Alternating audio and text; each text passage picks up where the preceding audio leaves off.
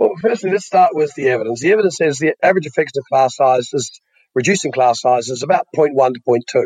Now, what that means, guys, it's reducing class size enhances achievement. It's a positive effect size. And anybody who argues that they should increase class size is ignoring the evidence. The only reason you could do that is that if the there is, is the negative, one and, and, only. Dr. John part of it Hattie. is John is the accepting the evidence co-author of the Visible Learning book series, which has been a foundation for effective teaching practice and change for so many districts across the world. We chat with John about the research into good learning strategies, how he conducted his research, and how he uses effect size to compare teaching and learning strategies.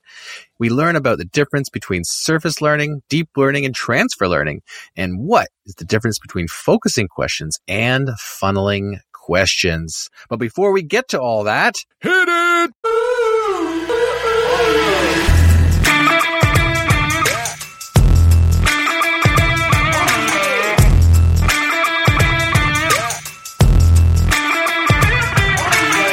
Welcome to the Making Math Moments That Matter podcast. I'm Kyle Pearce from tapintoteenminds.com. and I'm John Orr from MrOrr-isageek.com. We are two math teachers who, together, With you, the community of educators worldwide who want to build and deliver lessons that spark engagement fuel learning. and ignite teacher action.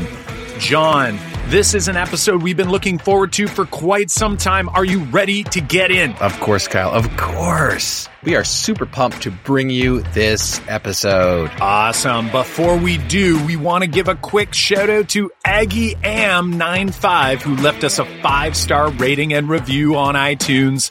Thank you, Aggie Am95. Here's what she says. Resources and ideas you can use tomorrow.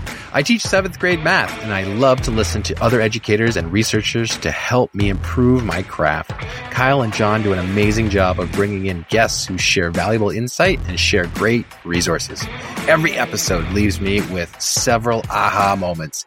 If you want to be more effective in the classroom, this podcast is definitely worth your time. If you've been loving the podcast, leave us a review on iTunes, just like Aggie Am95 did by outlining your biggest takeaway.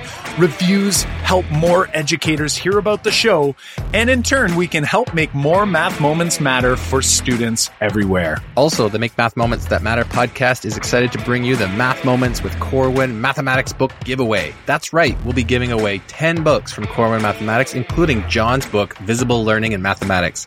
Plus, you'll receive special Corwin discounts and digital downloads just for entering the draw.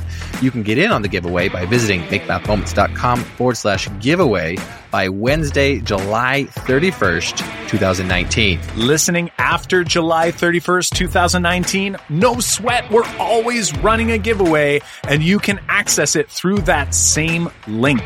So head to makemathmoments.com forward slash giveaway and you'll see the current giveaway that we are offering. Don't miss out. Dive in to makemathmoments.com forward slash giveaway. That's makemathmoments.com forward slash giveaway.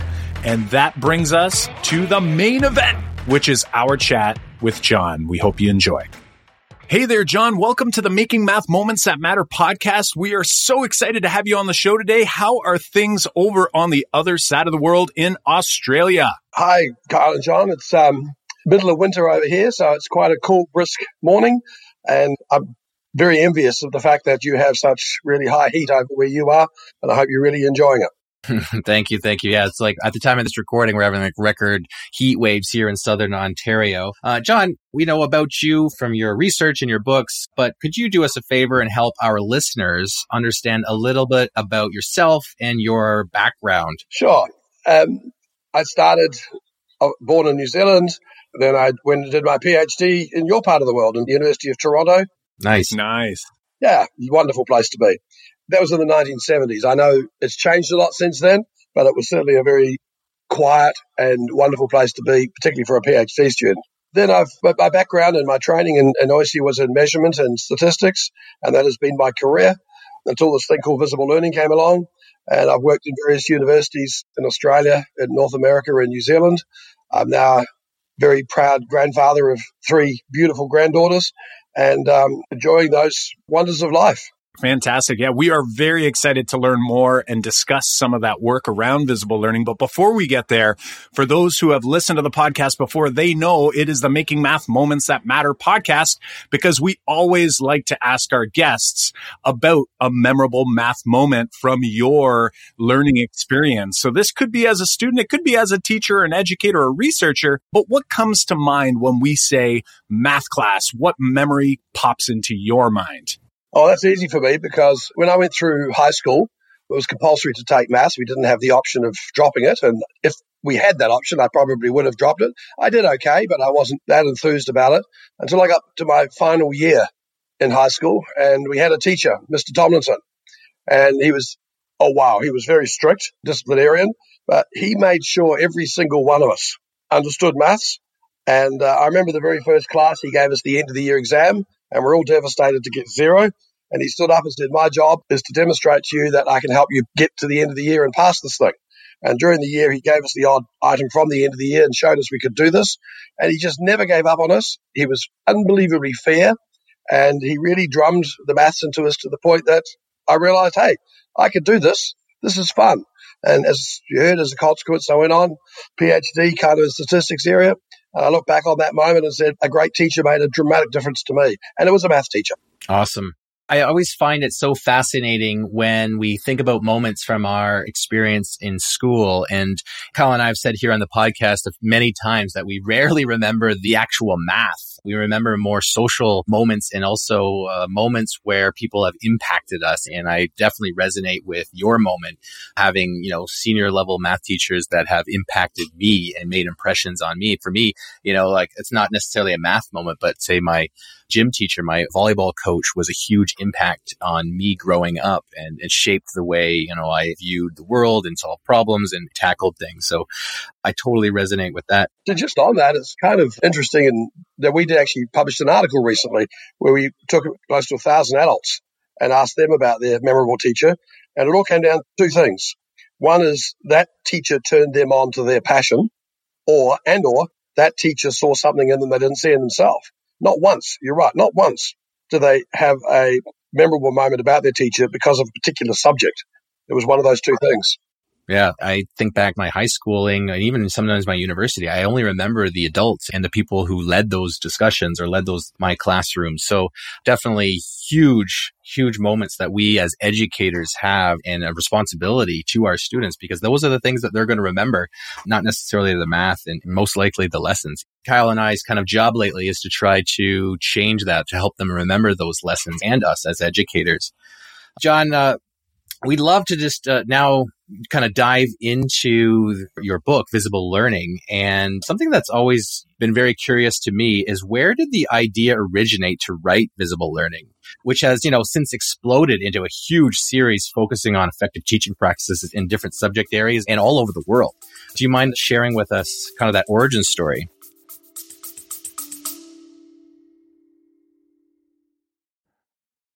Hey, Math Moment Makers, Kyle here, and I've got just a quick message specifically for our district level mathematics decision makers out there. Do you feel like you're spinning your wheels when making district level goals for mathematics programming from kindergarten through grade 12? Setting new goals each year only to find little to no real shift in pedagogical practice or educator content knowledge across the district as a whole? Take a moment to book a short call with our team so we can learn more about your specific district and educator learning needs in mathematics so we can assist you in taking the first step of many in the right direction. Visit makemathmoments.com forward slash district to book a web call with our team today. We have a limited number of spots for districts just like yours, so don't wait head to makemathmoments.com forward slash district and grab a spot in our calendar now. Yeah, it sort of started right from my very first days as an academic. And as a person who teaches all those courses that I'm sure you love to do on research and statistics, you were welcomed but kind of tolerated. And each of my colleagues took me aside and said, if you're going to make a difference in this world, you're going to have to study and the first one told me curriculum, and someone said communication. Of course, someone in 1976 said computers. And it was fascinating. They all knew the answer and they're all different. And then I got into teacher education and it was the same phenomena. Every teacher that we met out in the schools kind of said nicely, ignore all that stuff at university and just watch me. And then you read all the research articles. And what stunned me is every article you read shows evidence that what they did kind of worked. And so it started from that notion of how come we're in a business where everybody knows truth, everything works. Like, guys, have you ever met a teacher yet who said they were below average? And so this was the phenomenon that I looked at and I thought, well, maybe the question we're asking is the wrong question. What we typically ask is what works. Maybe what we should be asking is what works best. Now, the irony for me was that in 1976, Gene Glass introduced this concept called meta analysis. And as a measurement person, I thought, oh, well, the best way to learn about it is to do one. And so I did one. And from there, thought, well, maybe I could actually start synthesizing the meta analyses. Now, in the early days, there weren't enough. That was a very small area. But over the years, I'd systematically do this to try and answer that or change that question from what works to what works best and to see if I could unravel the problem of why it is that every teacher knew truth. Because we were kids. We know that's not the case. They vary. And so, obviously, what I've discovered is that teachers are kind of right. If you set the benchmark at can I improve student learning, there is good evidence that 95 to 97% of teachers can correctly say they can do that. But it's such a low barrier. And so, changing that low barrier from what works, can we enhance learning, can we do it to a sufficient level, is kind of where it all started. Yes, interesting. That's really interesting. I think, you know, it's like we all have this unconscious bias, right? I'm trying to remember which book I was reading, but recently it came up where there was some research about just this idea that most people believe they're better than average at pretty much everything, you know, and nobody thinks that they're less than average, but, you know, I'm a better than average driver. I'm a better than average teacher. I'm a better than average friend. I'm a better than average uh, parent. Actually, parents probably would disagree. We always feel like we're not doing a great job, but that might be the only exception. I don't know if you can speak to that at all. Like, did some of that sort of come at you? It sounds like obviously you noticed something when, you know, you'd mentioned that how come everyone knows And obviously, t- students are learning, you know, every day, whether we're there or not. So obviously, like you said, most students are walking away with some new learning. But I guess the question would be is, was it because of what we were doing versus doing something else? And that really fascinates me. Oh, yeah. And so the floor of the average is certainly the case. And it's the same way that if you ask in your class today, which kid is average? It's kind of an absurd question we in education work on variability and how the spread of, of abilities, the spread of what kids do. And that really is the essence of what we're doing. And so when you go back to your question, when teachers say they're above average, then the other side of our bias is we always can find five or six kids in every class that are learning, maybe despite us. It is always the case that teachers do have evidence that they are above average. And so part of it is not to deny that. Part of it is to say, well, let's look at what average is. Average is not enhancing learning. Average to me is every student deserves at least a year's growth for a year's input. And understanding what that year's growth is, is obviously the key then next question. And that's where you start to get variability and that's where you start to get traction with teachers because certainly in your country, 60 to 70% of teachers are doing that now. They're getting above a year's growth for a year's input. And recognizing that excellence is out there and growing it is what our business should be all about. Now, unfortunately, 30 to 40% of teachers are not. And so that changes the nature of the equation dramatically. And so one of the major themes of all my work is have the courage to identify that excellence, form coalitions of impact around that excellence, and then invite those other teachers to join. Because that's the other thing that I observed from the very early days is that in education, we have so much evidence about failure. And I remember Ross Traub, my supervisor, saying to me when I graduated from Toronto, why don't you be one of those rare academics and go out there and study success? We do have incredible success. And so let's stop saying, why isn't this working? And ask the question, why is it working so well?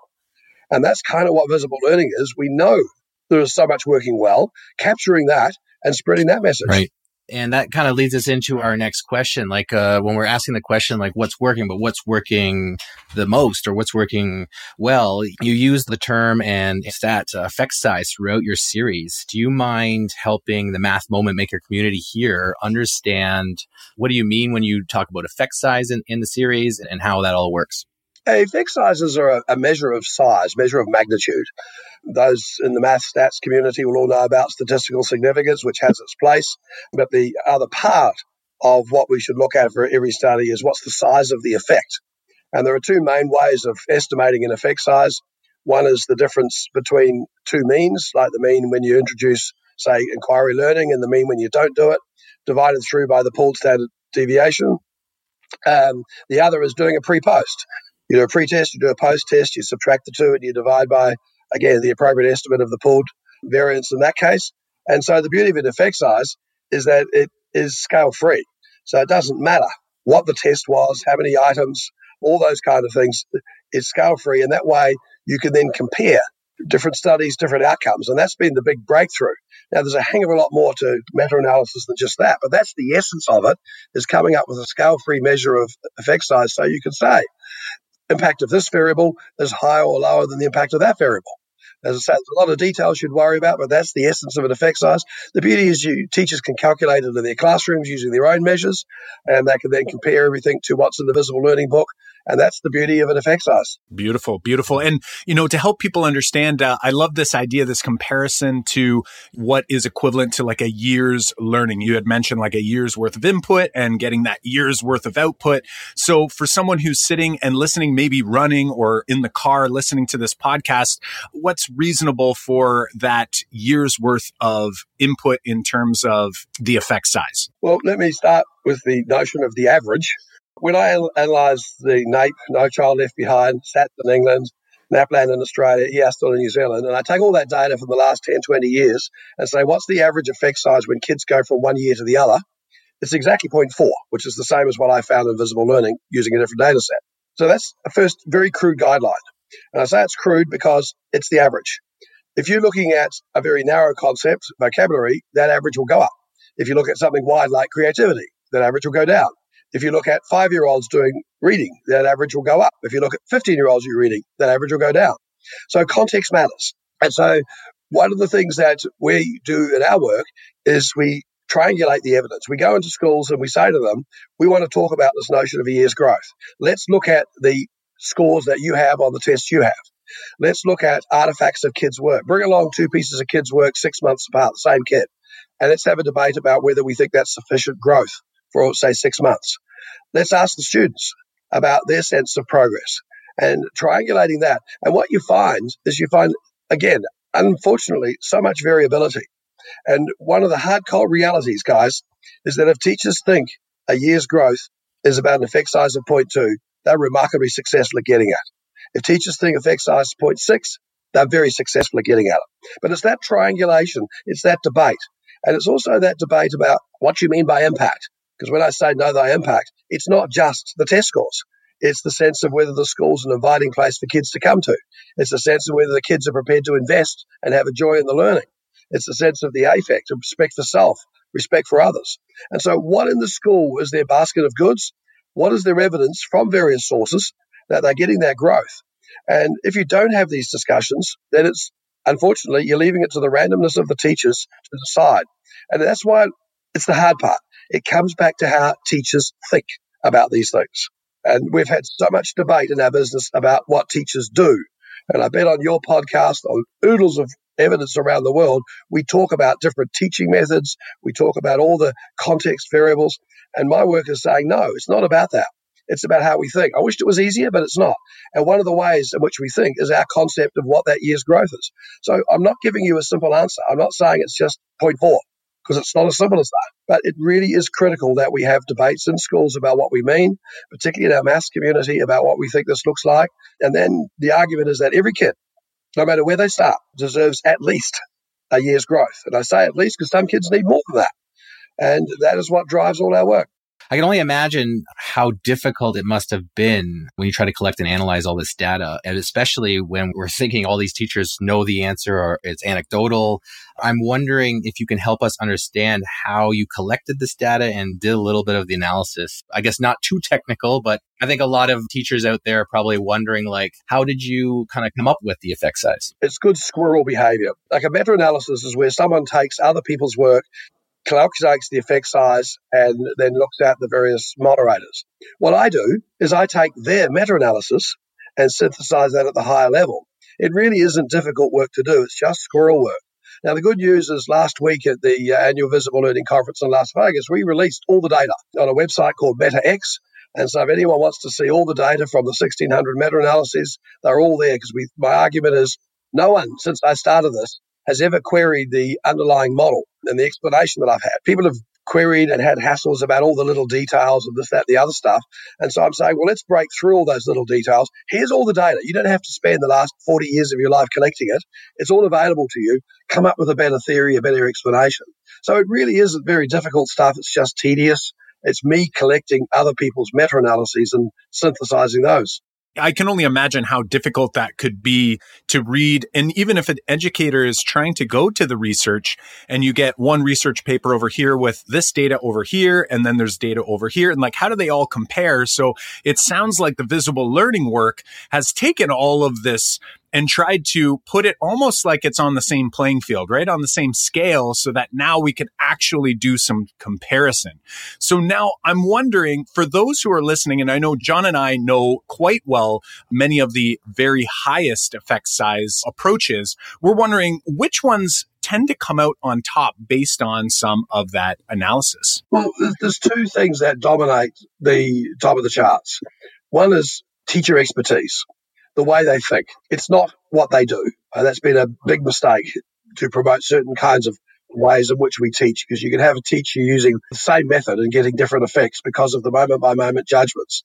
We're spending a lot of our research work looking at that thinking of teachers, and it comes back to this notion of evaluative thinking, how they make decisions about whether it's worth it, whether it's valuable, significant on moment by moment basis. And the second thing that dominates is student thinking. And one of the things that's a worry is that some students have multiple ways of learning. So if the first doesn't work, they can default to another one. And by multiple ways, I mean two or three, not 10 or 15. Some students don't. And when they something doesn't work and the teacher asks them to do another problem, they use the same method, it doesn't work. Unfortunately, sometimes we classify those kids as bright kids and struggling kids. And our argument is not. It's not that at all. It's saying we need to teach kids the, that sort of metacognitive notion that if something doesn't work, try another strategy.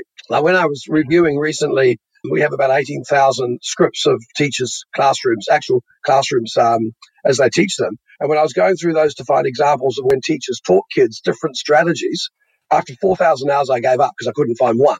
And so there's a very serious problem there. And yeah, maths is a classic example that where kids do need different perspectives, different strategies. And our argument is they can be taught. And that's what we should be worried about. It's not just getting the answer right or wrong. It's what's the strategy. Like when was the last time you walked into a classroom, John and Kyle, and heard your math kids thinking aloud? Um, and that's what we need to do to understand what their conceptions are, their misconceptions, how they're making mistakes. Like if you went to a Japanese classroom in maths and a kid made a mistake, the teacher would say, well, let's understand how that kid made that mistake because you can guarantee there's others in the class that would do it. Now, we don't do that in the Western world because we're fearful of affecting a kid's self esteem, as we should. But we unfortunately then default and we hide it. And the kids think it's just getting the right answer. But that process to get there and the different ways of thinking is what we need to be a, attend to a hang of a lot more. So beautifully, but ironically, the top of the chart comes down to aspects of teacher thinking and aspects of student thinking. I love that you've referenced this idea of kids thinking aloud. And, you know, these are things that I think we know in Ontario here where we are from, we've been working on these things for quite some time, but it doesn't necessarily mean it's happening all the time. When you had mentioned actual mathematical discourse, and I actually have many different versions of the visible learning uh, series, but the one for mathematics in particular, there's quite a bit in there about mathematical discourse. And there's also reference to the NCTM effective teaching practices, which I thought was really phenomenal. So lots of key pieces. We actually had Dr. Peg Smith on the podcast last week. It was just released and some of her work comes out in this particular book as well. So it's great to hear you sharing some of the same philosophy that John and I try to share with this idea of the math classroom shouldn't be this quiet place, right? We want to make sure that kids are actually doing the thinking, they're doing the talking so that they can actually reflect on their learning and try to figure out where they need to go next. So I'm wondering here, uh, we were going to ask this a little bit later, but I'd love to sidestep this here because we actually had asked on Twitter a number of people out there and we asked what would be the questions that you would ask John Hattie if he was to come on the podcast. And we got a lot of responses. Uh, I'm going to flip it to John. John, which one do you think we should head to? Because uh, John was indicating to me that it would be great to uh, flip to one of the responses from Twitter. So I'm going to let him set this up for you. Yeah, this is a question from Adrienne Burns, and this is something that's always been on my mind too. She asks you, John, like which aspect or piece of your research findings or your work do you feel could be or is misunderstood or misrepresented by educators or other districts? She put in brackets here, I'm assuming some part ha- has been distorted or misinterpreted because that is the kind of nature of the beast with kind of stuff like this. I think uh, a few teachers are wondering about this too, because uh, so many districts do use your work as kind of their focus and guidelines for professional development. So I guess she's wondering kind of, do you know, or have you heard, or do you wonder which piece of your work has, say, maybe been misunderstood or misrepresented? Like I'm actually very soon releasing a white paper identifying all the criticisms of visible learning that I can find. And there's about 30 or 40 of them. Two thirds of them relate to one thing, and that is that league table. And in many cases, it worked for me because it attracted attention to the book. On the other hand, it's been a liability. And the biggest mistake people make is they look at that league table. Uh, sorry, I'm doing all the stuff at the top. I'm not doing any of the stuff at the bottom. And that wasn't supposed to be my message. My message was underlying and discriminating between the top half and the bottom half. And it's interesting when you look at the criticisms, two thirds of them, my hunch is that people criticize the league table and they've never read the book. Like they say, well, you can't possibly have those individual influences, they overlap. Well, the whole book is about the overlap. And they talk about how sometimes the effect sizes change. Clearly, that means that the research is wrong. Well, of course it changes as new evidence and new meta analyses came out. And so I could go on and on and on. And so I don't use that league table anymore. We call it the matrix of influences. We try and press the notion of what that fundamental message is. And so that's probably been the biggest misunderstood aspect. And so when you look at some of the critics out there, particularly in the academic journals, they query and they quibble about all those details. And as I said before, not one of them has really addressed what the underlying model is about, you know, the teacher thinking, the student thinking compared to the structural issues. And I just find that fascinating that the biggest criticism has been about one page, which has been taken out of context and mm-hmm. misinterpreted. Totally, totally. And, you know, you referenced it earlier as well. I think it's so important. Like you had said that you could have two different teachers who are trying to do the same approach and it happens completely differently. And the results are going to be different as well. So when we're taking this data, it's like on average, and you kept mentioning this idea of the average, and we're really looking at comparing all of that data that's out there. And this is sort of how it all stacked up. And I guess what we're thinking is that hopefully, you know, the ones that landed higher up on the table, it's likely because those teachers were doing those approaches in a really effective way, right? Well, high probability interventions. And you know, as mathematicians, we understand that. There's a high probability compared to other ones that these will make a difference.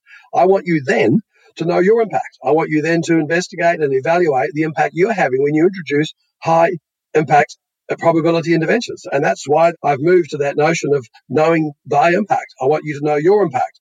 Right. And, you know, something that's really interesting as well is that if I go to that table and I say, okay, so the research is telling me that these tend to be effective and that I am using it and it's not working for me, then I should be reflective on my own practice and say, maybe I'm missing something here. So, especially as you articulated, if I just go to the table and I just look and see, okay, I'm going to do that now, but I haven't actually read or learned about how to do those things well, that could be a really tough tough sell. Even more than that, it may be some kids mm-hmm. are benefiting mm-hmm. and other kids are mm-hmm. not. So you should look at that as well. Right, right, exactly. And does that mean that we don't do it for all the kids because it's not working for some, or we do it for all the kids because it is working for some, or is that where differentiation comes in, right? That to me is the concept of differentiation is a differentiation of our teaching. Whereas so often we think of differentiation as differentiation of activities, different activities for different kids. And if you go back and read the research on differentiation, it's that's exactly what you shouldn't do. You should allow for similar success criteria, but different time and different ways to get there for kids. But that's unfortunately not what often happens. Absolutely. Absolutely. You know, I had gone to some differentiation workshops early in my career, and that was at least the message I interpreted. It doesn't necessarily mean that was the intended message, but the message I received was I have to make five versions of the same problem. And, you know, in reality, at the end of the day, if the problems that I'm giving different students or the tasks that I'm having them do aren't actually addressing the learning goal or the learning intention, then that's not going to actually help those students, right? I mean, they might be able to accomplish the task, but it doesn't help them accomplish the learning that we set out for all the students in the classroom. So something we noticed in the table and, and a lot of the pieces near the top of the table really had this metacognition, this part where students were taking ownership of their learning. And one in particular was self-reported grades and student expectations comes out on top with that effect size of 1.44. That's more than three times of that hinge point of 0.4 that you referenced earlier. Now, I'm wondering just to get your own perspective on this with state, provincial, even district policies in place around assessment and valuation, including grades and how we comment or create comments and other challenges. Do you have any tips for educators who are eager to try applying some of these high yield approaches? Like, how might they create the conditions to implement something like self reported grades in their math classroom? Yeah, that's a, a fascinating one. And over the years, I've certainly struggled to come up with the best ways of looking at that word. What we've been doing now is turning that more into assessment capable students because that's something you can actually action. And the argument there is like the next time you give your class an assessment or a test, before they do the assessment, ask them to put at the top what grade they're going to get. Fortunately or unfortunately, kids by the age of eight are pretty accurate at estimating it. And so you have to seriously ask why you would ever bother giving the test. And our argument is you give the test to find out to you what you taught well, who you taught well, and what the magnitude is. And that changes the notion, firstly, of assessment as feedback to you as the teacher because it actually doesn't give much feedback to the students because they already know what the answer, what their grade is going to be. But on the other hand, what we want to do is we want to teach them to interpret the results from their assessment. And so again, when you give the assessment back to your class next week, wait a day so it's not just short-term memory and ask the students, what do they understand by the feedback that you gave them? What do you understand by what you're going to do next? And unfortunately, it's a pretty barren discussion. Most kids look at the grade. Most kids say, yeah, I expected about that. And that's despite you guys spending all your Sunday afternoons writing screens and screens of comments. How do you teach the kids to interpret the feedback? How do you teach them to know where to go next? And because what you're trying to do here is you're trying to change their expectations about what they can and can't do. Because if they know that they're a C student and they perform at that level, in a sense, they're satisfied. And that's just not good enough. We want them to be a B student. And so there's that notion of, it's kind of like going to the notion of feedback. Like I spent many years of my research career trying to understand how teachers could give more feedback. Well, the first thing you note in the classroom is teachers already give lots of feedback. And it turns out it's the wrong question. The right question is how do you increase the amount of feedback that a student receives and understands? And that, unfortunately, is in an average classroom about two or three seconds a day. Most kids know that when you give feedback to the whole class, it's not about them. Most kids know when they get an assignment back, the grade is about as much feedback as they're going to get. And so the assessment capable learning, the student expectation notion is how do we teach the kids to be party to understanding and interpreting where they need to go next. Because if you think of the definition of the perfect student, the educated person, it's the person who knows what to do and they don't know what to do. And that's what we want them to do in our maths class is, well, I couldn't do that. How do I get help? Where do I go to next? Not, oh, I couldn't do that, therefore I can't do it. And so that's why that notion of student thinking, student expectation is so powerful. And you say, yeah, it's three or four times the, the average effect. It's actually double the effect of the teacher expectation.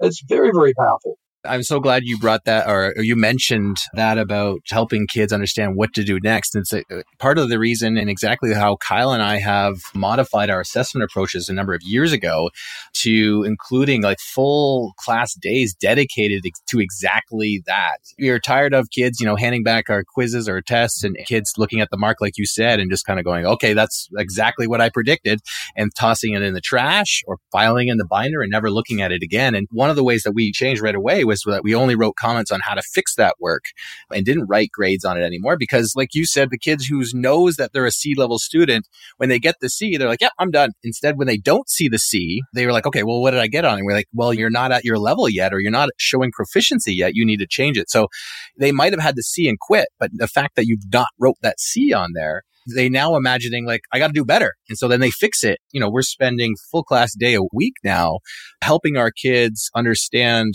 that just accepting some of those grades doesn't mean you're done. Like we always want to strive towards kind of making it perfect. And it was one of the messages I share in the first week of class is that every quiz you're going to write or every test you're going to write or every assessment that you're going to do in this class will become perfect. And that's part of our goals during our time together is that we're not going to just accept that mark that you thought you might have got or that mark you got just because you got the 60% in September. It doesn't mean that that's where you're going to stay on that particular learning goal by the time we get to January. So I'm super glad that you mentioned that because I think that's super important.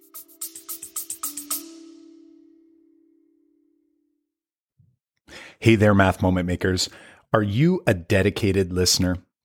Like, I'm talking, have you been listening for a couple months, maybe even a couple years? Well, if you haven't taken a moment to leave us a rating and review on your favorite podcast platform, it would mean so much to us. It'll take you under one minute uh, so that you can help more educators see and experience the Making Math Moments That Matter podcast. Uh, do us this huge solid. Uh, we thank you from the bottom of our hearts. And uh, here is today's episode. But the one thing I'd probably want to talk to you more about is I would not ignore the mark. I think it is about that. I think there's information in the mark, but I like what you're doing as critically as well. And what we're doing is we're using the notion of personal bests, and that often needs an anchor. And so, yeah, you got a C last time. Let's go for a C plus. And this is how you do it. And that highlights again the importance of the where to next and what you understand and what you don't understand. I think the discussion about whether it's grades or marks is a bit of a folly because both can be powerful in maximizing kids' learning. And when you talk about perfect, there is a concept of what perfect looks like, and that is an A plus grade. And so working the kids on this notion of personal best, and in a sense, personal best are kind of like mini success criteria. The mm-hmm. beauty of that is all kids, they have a clear understanding of what a personal best is. And it is about striving to do better than what you did yesterday with help from expertise. Uh, that makes complete sense that they need a benchmark to see where they were and where they want to go. So that's a good tip for sure. We're going to switch gears here just for a sec, but we love referencing, love that you reference the funneling and focusing questions uh, so much that we have discussed them here on previous episodes with some of our former guests. Can you help the Math Moment Maker community understand the difference between funneling and focusing questions? It's fascinating when you look at a typical classroom. And again, as I say earlier, we have about 14 to 18,000 teacher scripts and you ask questions like, what's the average time teachers talk? It's 89% of the time. When you ask the nature of teacher questions, about 250 a day is the typical one. But when you ask about what those questions are about, they're always about the facts. They're very content based. And then when you ask how many questions does a class ask a day about their work that where they don't know the answer. So I'm ruling out what page am I on, can I go to the toilet? And the answer per class is about two. And that's what we want to change with the notion of the funneling and the focusing questions is to get the students to be more involved in asking questions about the things they don't know. And that requires an incredible amount of trust. And then it's this notion of the looking at the nature of the student questions, which is a real luxury when you consider that two is the average per class. And it's how you can get the students to ask questions about the strategies they're using or they're not using. If they can ask questions about for you to understand where they start to understand and where that understanding breaks down where the connections are right or whether they're, wrong, and how you can get them to focus specifically on the task they're looking at the moment, how they can look at questions that move them to other directions, and probably the hardest thing in our business, how they can then transfer the understanding from what they're doing now to the next problem. You know, something that's interesting to me, and I think about this a lot, is I know trying to get my own mind wrapped around this idea of asking more focusing questions in my classroom. I'm wondering, have you bumped into any research or any data that would suggest where a certain level of teacher content knowledge and just that expertise that they have under their belt can allow them to ask and plan for better focusing questions, especially those that are in the moment. Because I mean, we talk about anticipating before our lesson using the five practices for orchestrating productive discussions. And in there, we talk about this anticipating stage is so important to make sure that when we go into a lesson that we know, or at least know that some students are going to do things in certain ways, but then there's still some surprises. And I can only imagine that teacher expertise must really, really impact the effectiveness of being able to ask a good question, like a focusing question over those sort of fact focused funneling questions all the time. Do you have any thoughts on that or any research that you've sort of bumped into that you can share with us? Oh, yeah. It's one of the, um, I spent 15 years on this question, trying to understand why it is that teacher subject matter knowledge, however you define it, pedagogical content, you name it, has an effect size of about 0.09. It just doesn't make sense. And as I say, I spent 15 years trying to understand this. And I'm sure it bothers the heck out of you guys that really, if I brought an English teacher in to teach your math class tomorrow, it doesn't make a difference. And if you went and taught the English class, it doesn't make a difference. And that bothers me. And it really does come back when you look at why that is the case in many ways to that difference between focus and funneling. And it turns out that the reason why subject matter knowledge doesn't matter is because of how we teach. Like, go back to what I said before. If 90% of the questions you ask and the reactions you give to your students is about the facts, all you need to do is be one page ahead of the kids. And that's why subject matter doesn't matter because we so focus on the factual knowledge. Now, when you come to the things like focusing questions, where you do have to understand what the misconceptions kids can make, you do need a deep understanding of the maths to understand, oh, that's how they went there and that's why they didn't do this. You do need to have a lot more subject matter knowledge and expertise to understand about the where to next in light of each kid's dilemmas and the way I go about problem solving. And certainly what you find is teachers who have that expertise and who teach in a way where they have more focused questions than funneling questions, then subject matter knowledge matters a lot. But the reason it doesn't matter is because so often we go straight on to going on to the next part. Oh, you didn't understand that. Try this problem. Uh, here's some more factual knowledge. Ask the kids questions. Put your hand up if you know the right answer, as opposed to put your hand up if you don't know the right answer. And so, absolutely, teacher expertise matters under the circumstance where a particular kind of teaching happens such as focusing versus funneling. Like I've got chills listening to you say that because, you know, I have had some questions in the past looking at the list where there are those surprises where you sort of go, Oh, wait a second. What does this mean then? And even going back to the, you know, we had asked about whether some of the research or some of the results can be misinterpreted. I can only imagine that some districts actually take that and they sort of make an assumption one way instead of what you've just articulated here. And I couldn't help but also wonder another big one was the idea of inquiry based learning.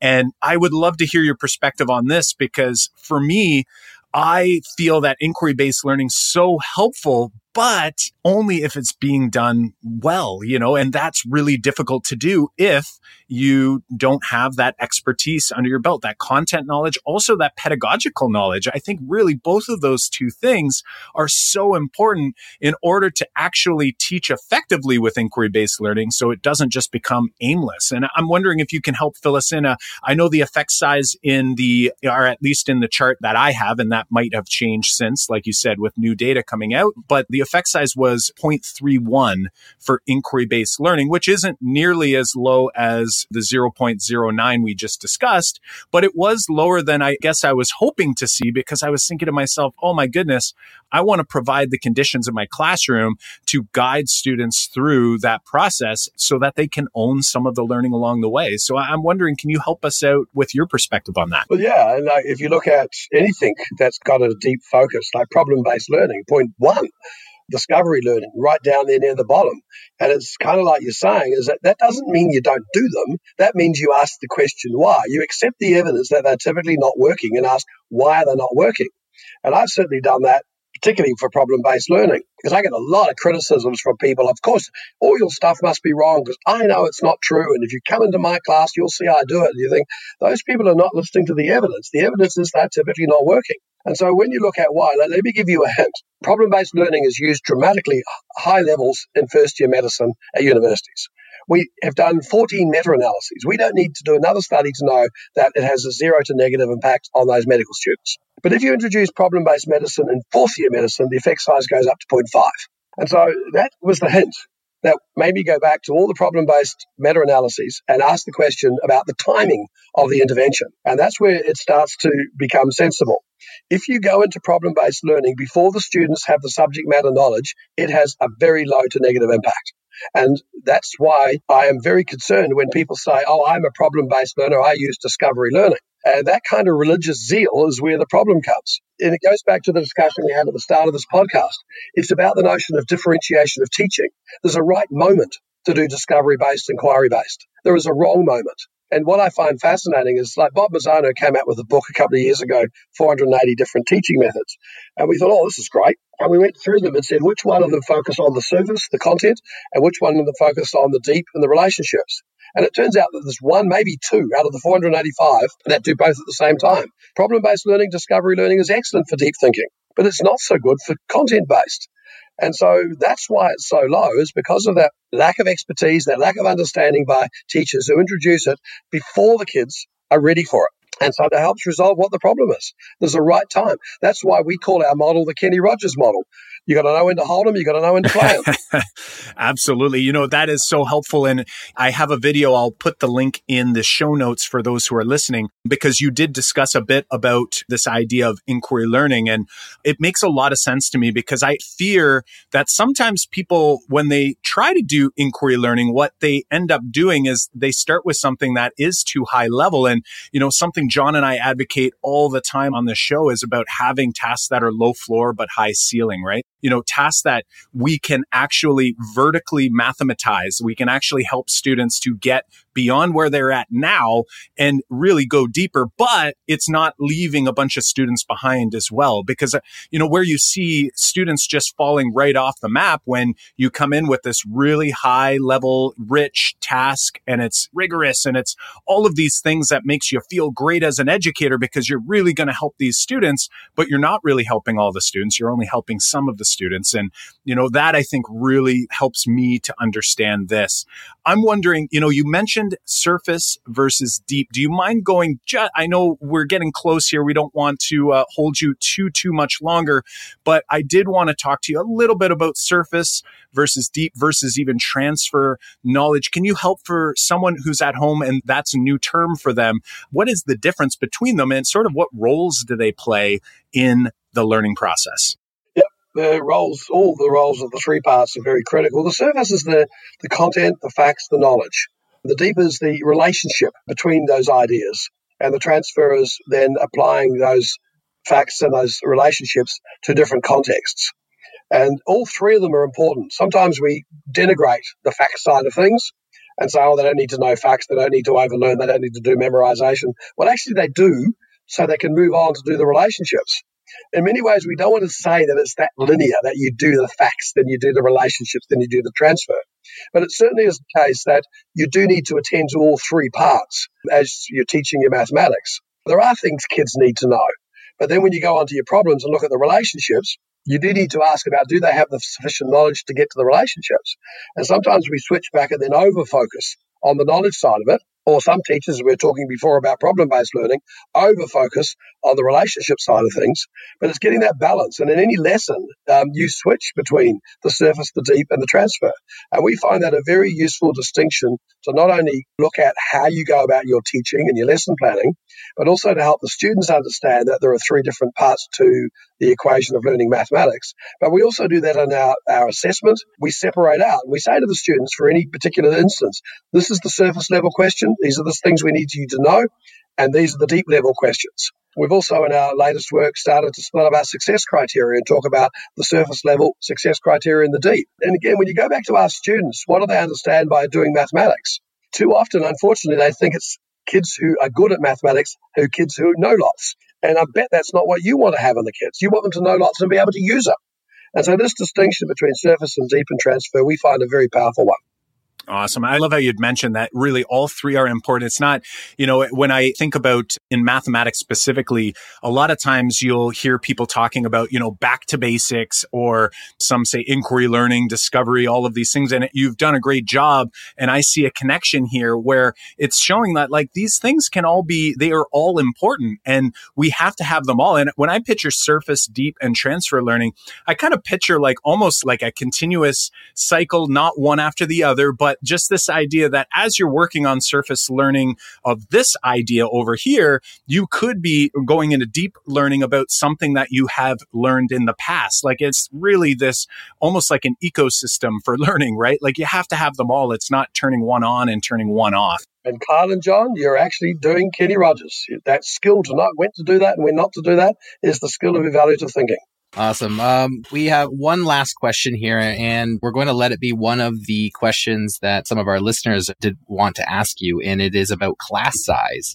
Sean Seely is asking if you figured out or, or if you've done more research on why class size isn't a larger factor in student success. He feels like um, his district is kind of using your research to overload class size because that effect size isn't as high as some of the other strategies. So, uh, yes, it's a particularly hot topic in your state wondering, province at the moment. I was about to say that. I was going to say this is a this is a hot topic for us right now too. So we're wondering your thoughts on this. Well, firstly, let's start with the evidence. The evidence says the average effect of class size is reducing class size is about 0.1 to 0.2. Now, what that means, guys, it's reducing class size enhances achievement. It's a positive effect size. And anybody who argues that they should increase class size is ignoring the evidence. The only reason you could do that is if the effect size was negative, and it is not. The second part of it is is accepting the evidence and asking the question, why is that effective class size so relatively small compared to what many of us would expect? And certainly I've done the research on that. Has others looked at that? And it turns out there is a very simple reason. If you take a teacher in a class size of 25 to 30 and you put them in a class of 15 to 20 and they teach the same way, who's surprised? And certainly what we've done over the years is we've learned in classes of 25 to 30 to use modifications of a and practice model. We tell, they practice. We talk a lot. We ask lots of questions. The absolutely irony of this is that when you research teachers who go into classes of 15 to 20, they do more and practice. They actually talk more. There is less feedback. There is less group work. And so that's why the effect size is so small. Imagine if we reduce the class size and we change the nature of the teaching. Now, I can only find one study in the world that's ever asked that question. And so reducing class size has not enhanced learning to any major effect. Could it? Yes, it could. But we're not asking the right question. We're not asking about the different nature of teaching. Like if I said to you guys tomorrow, I'm going to put you in a class of 500, which is the typical class I teach at university, the nature of your teaching would have to change very quickly. It's the same notion going from 30 to 15, and we typically haven't done it. So accept the evidence is low, accept the evidence that it has not made a difference, and ask the question, can we come up with ways of enhancing it? Because if you go to smaller classes and you change your teaching methods, it could work. But let me leave you with one comment. Over the last 200 years, we've worked out pretty well how to teach in large classes. The, most of the studies in visible learning are based on classes of 25 to 30. There are some unbelievable, stunning teachers out there who have learned how to have pretty important and major effects in classes of 25 to 30. I want to understand them, and I have to seriously ask if those teachers are then put in classes of 15, 15 kids are deprived of great teachers as you were mentioning this, I'm so happy that we had an opportunity to ask that question from Sean on Twitter because as I'm flipping to the chart, and I know you had referenced earlier, it's not just about the chart, but I'm looking at even the top 30 of the approaches with high effect sizes. And I'm looking at so many of them that we could do more effectively if we did them with a smaller class size. And maybe that class size, effect size would change, like feedback, like feedback is 10 on this particular list. Response to intervention, number three, like I'm picturing this idea of small group instruction. But if I'm just going to continue to teach to the whole audience and not really worry about actually taking that and trying to do something different with the fewer students that I have to build that teacher student relationship with and just to really interact with on a daily basis, I can only imagine that over time that those numbers would change. I'm sure you're right. Fantastic. Fantastic. Well, John, listen, we know you are a incredibly busy person. We really want to thank you so much for joining us on the podcast. But before we go, is there anything coming up on the horizon that you want to share with the audience, as well as where they can learn more about John Hattie and the visible learning work that you are always doing and diving deeper into? Well, yeah, as I mentioned earlier, we released the um, all the data last week and on a website called MetaX. And I don't want to be commercial here, guys, but the Corwin Publishing Company in America uh, oversee all the implementation of my work. As you can imagine, I'm the researcher. I sit in the back room. I talk a lot, but I've got a team out there that implements visible learning around the world and in your country. And so if you go to the Corwin Visible Learning Plus site, you'll find all the resources you'll need and lots more. So I welcome awesome you to stuff. use that. Awesome stuff. So, awesome, John, again, awesome. we want to thank you for joining us here, and we hope you enjoy the rest of, I guess, your morning. It is. And look, Jon and Carl, thank you so much. And as you can imagine, having done my PhD in Canada, I owe your country a tremendous amount. Love it dearly. And I wish all of you the very best in your enjoyment of your summer. Awesome. Thank you very much. We want to thank John again for spending some time with us to share his insights with us and you, the Math Moment Maker community. As always, how will you reflect on what you've heard from this episode? Have you written ideas down, drawn a sketch note, sent out a tweet, called a colleague? be sure to engage in some form of reflection to ensure that that learning sticks. Also, the Making Math Moments That Matter podcast is excited to bring you the Make Math Moments with Corwin Mathematics book giveaway. That's right, we're giving away 10 books from Corwin Mathematics, including John's book, Visible Learning, plus you'll receive special Corwin discounts and digital downloads just for entering the draw. You can get in on the giveaway by visiting makemathmoments.com forward slash giveaway by Wednesday, July 31st, 2019. Listening after Wednesday, July 31st, 2019? Don't sweat it. We are always actively running giveaways, so check out makemathmoments.com forward slash giveaway to learn about our current giveaway that's going on right now. Don't miss out. Dive in at makemathmoments.com forward slash giveaway. That's makemathmoments.com forward slash giveaway. In order to ensure you don't miss out on any episodes as they come out each week, be sure to subscribe on iTunes or on your favorite podcasting platform. Also, if you're liking what you're hearing, do us a favor, share the podcast with a colleague and help us reach a wider audience by leaving us a review on iTunes and tweet us your biggest takeaway by tagging at Make Math Moments on Twitter. Show notes and links to resources from this episode can be found at makemathmoments.com forward slash episode 35. Again, that's makemathmoments.com forward slash episode 35. Well, until next time, I'm Kyle Pearce. And I'm Jon Orr. High fives for us. And high fives for you.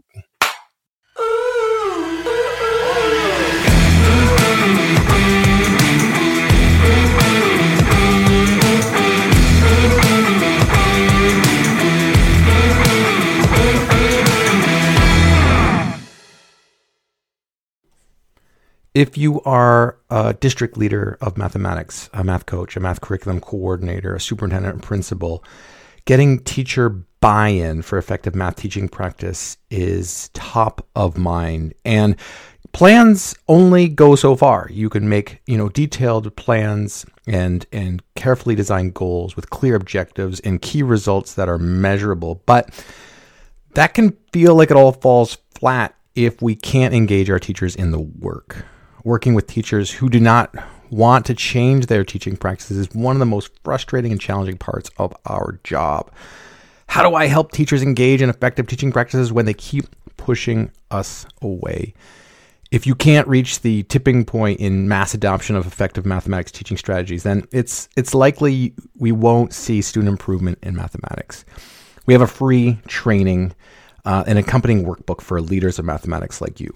Uh, the, math, the Make Math Moments team, myself, Jon, and Kyle walk you through our four stage process uh, we use with district partners to create clear, measurable, sustainable PD action plans, but more specifically on how to also get teacher buy in so that it drives student engagement. So, step one register for this free training, get your planning workbook.